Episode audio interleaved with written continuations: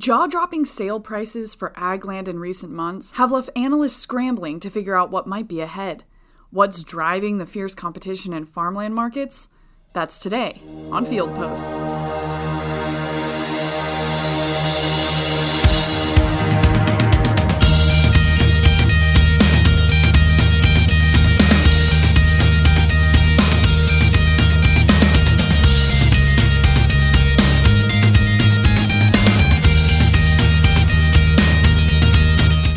Is a DTN Progressive Farmer podcast that dives deeper into the most important trends in agriculture to explore the business's cutting edge.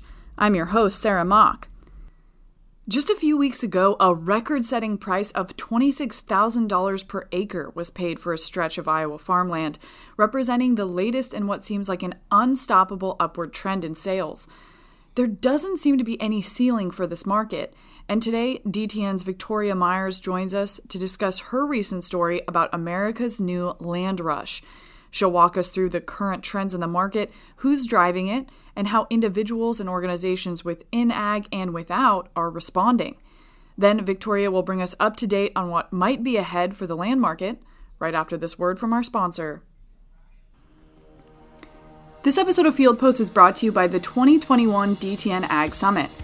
DTN Ag Summit is an annual opportunity for farmers to learn, network, and refresh as they prepare for the year ahead. And this year, the event is back live in Chicago, better than ever. With the theme of Power Up Your Business, the DTN and Progressive Farmer editors have packed the agenda with content to help you thrive, including enlightening sessions on leadership and building trust, the outlook for the global agricultural economy and trade, and the latest in on farm technology. With breakout sessions on employee management, taxes, and more, You'll walk away with knowledge you'll need to dominate in the year ahead. And make sure to join us for our popular breakfast roundtables. Grab a plate and join other farmers in discussing today's most timely topics. To register and learn more, visit dtn.com backslash ag summit. Now, back to the show. DTN senior editor Victoria Myers has been following trends in land prices for years as part of an ongoing series. Victoria, you have been doing some awesome reporting on land values, which have been such a key headline, I think, recently. I want to start off with just asking are what we're seeing just one off big deals, or is this these higher prices or really astronomically high prices? Is that a trend you're seeing across the board? Yes, Sarah. I've been writing uh, some version of this land value story for many years. And this trend, this upward trend in value for cropland, has been going on for quite some time. There's been a lot of conversation around the idea of it being a bubble, of it being influenced by the low interest rates, and other theories about why it's continued as long as it has. But it seems like every year when we talk about the idea that it just can't go on any longer, it just keeps going. I really think that farmers have always seen the value in cropland and pasture land, but it's just increasingly become something that's extremely attractive to those outside of the agricultural community. You know, I'm curious in terms of just this moment and how accelerated things are here. Is this mostly being driven by interest from farmers? Is it mostly folks maybe pandemic driven who are moving into rural areas or is are we seeing a lot of movement on the investment side? Any trends there? It's a little bit of everything. I mean, I would start out by saying that the people that we talked to frequently and interviewed for this story continue to say the majority of the buyers in the farmland market are in fact farmers. They continue to dominate the market, probably 75%. It just depends on the area. You mentioned urbanites moving into more rural areas, and that has been a trend, but that has shown up more in regards with recreational land, not so much farmland that, that's used for cropping and large scale operations. And the investment side, we have seen an increase in the number of of large group investors coming in and buying land and then they rent it back to the farmer so he will continue to work it at least for a period of time. That's often part of the agreement. Okay yeah you mentioned in one of your articles having the fact that farmland has just been such an attractive investment option beating the S&P 500 in some cases. I, you've written about how that has attracted uh, foreign land investment in particular. What's going on with that story? That's an interesting thing and we decided to approach the story from that angle this time. We don't have a lot of current information, but as late as 2019, I think foreign investors were found to hold over 35 million acres which is an area larger than the state of New York. And foreign farmland holdings in the last 17 years have more than doubled. Now, this is just what we know of because uh, a foreign entity can buy an American company and they don't necessarily show up in, in disclosures and things like that as being the owner of land. So there are a lot of people who believe that a great deal more control is being held over our agricultural land than we actually know at this point in time. I'm curious, looking at that question of foreign land investment, is that regional trend? Is that, I think we think of Iowa, Illinois, Indiana as being the epicenter of those really high prices. Is that where we're seeing most of that foreign investment? Or are there states where their prices are a little bit lower maybe and the impacts are just not as large? I've seen it in all states um, it, i don't know that there's one area specifically that tends to show this more often than others and it's not always that foreign entities are buying up cropland i found many examples in my research where companies are buying up land to put uh, wind turbines on for energy.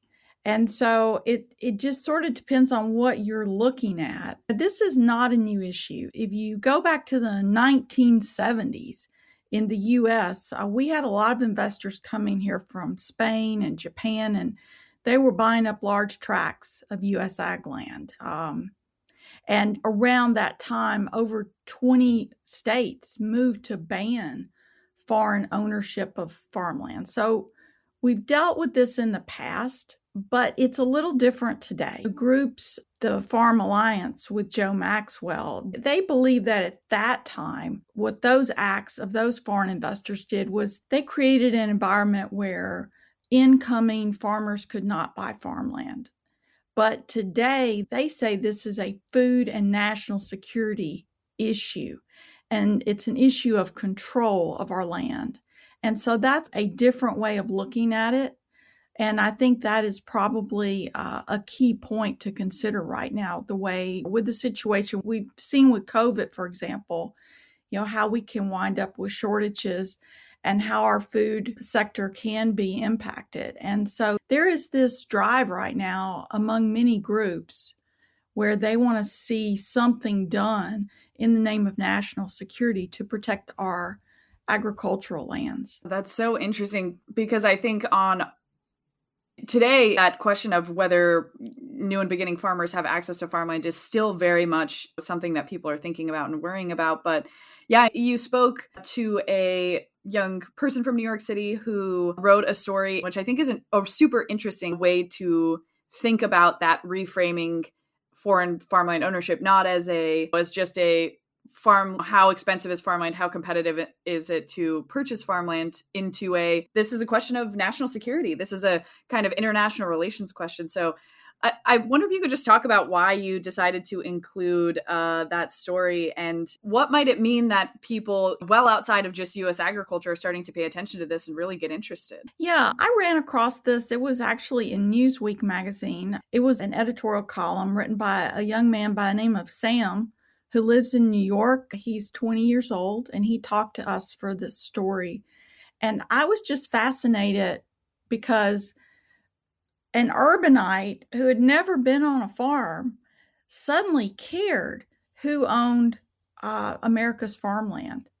And I thought that was a real turning point in our nation.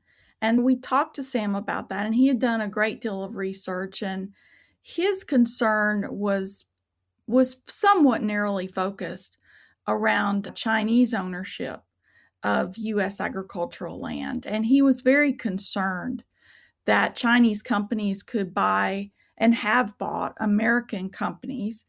And those American companies held large numbers of acres of farmland and that as a result Chinese government had control of that land. He pointed out that during COVID when there was a pork shortage due to African swine fever in China that the Chinese government increased production in the US of pork through these holdings and exported it directly to China.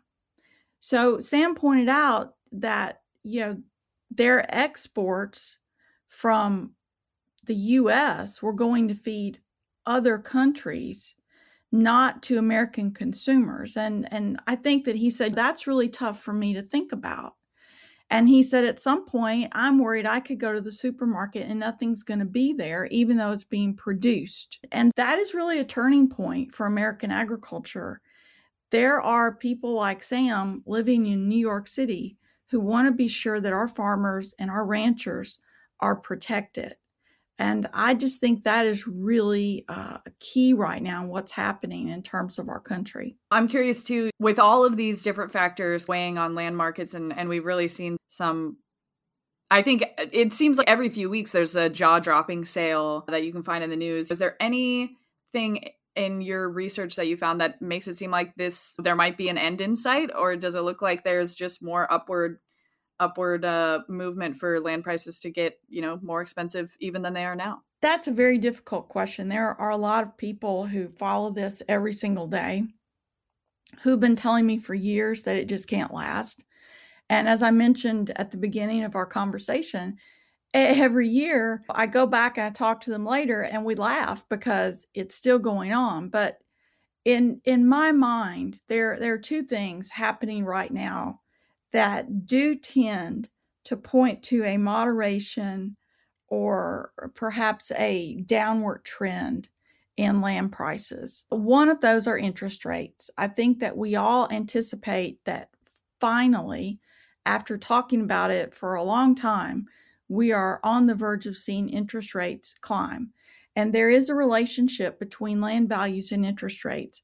Lower interest rates tend to support higher land values, higher property values, and the inverse is true as well. So, as interest rates go up, we often see property values and land values moderate somewhat. And secondly, I think that when we look ahead, there's a lot of concern right now regarding estate planning and taxes as farms and ranches are, are passed down generationally. Those elements, combined with some really high prices, have encouraged people who were sort of on the fence to go ahead and put their property on the market right now or some part of their property. It looks like it's sort of peak time to sell farmland. And so I started to hear from our brokers and our analysts that a great deal more farmland is coming up onto the market as we move into the winter months. And so if we have this combination of more land on the market and increasing interest rates, and then we have these political issues with taxes and estate planning, I think that it certainly provides some support for the idea that we'll see prices moderate or fall off to some degree. I don't think they're going to fall off the cliff, but I think we could see a reversal of this just continuous upward trend in values. You can read Victoria's ongoing coverage of land issues in the monthly DTN Progressive Farmer magazine and online at dtnpf.com. This episode of Field Post was brought to you by the team at DTN Progressive Farmer, with special thanks to Victoria Myers. This episode was produced and edited by me, Sarah Mock, with support by Greg Hillier and Kylie Swanson. And a big thanks to all of you for listening. If you like the show, please rate, review, and subscribe wherever you listen to podcasts. And until then, remember the future of farming is here.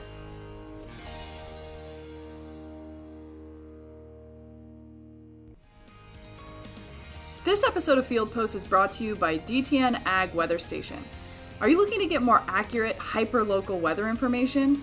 By gathering weather and agronomic data directly from your own fields, DTN Ag Weather Station supports you when making targeted decisions around expensive or high risk activities like chemical applications and irrigation. DTN's Ag Weather Station can be purchased for as low as $9 a month, depending on your current customer status with DTN. If you're looking to increase your weather accuracy while saving time, please visit DTN.com.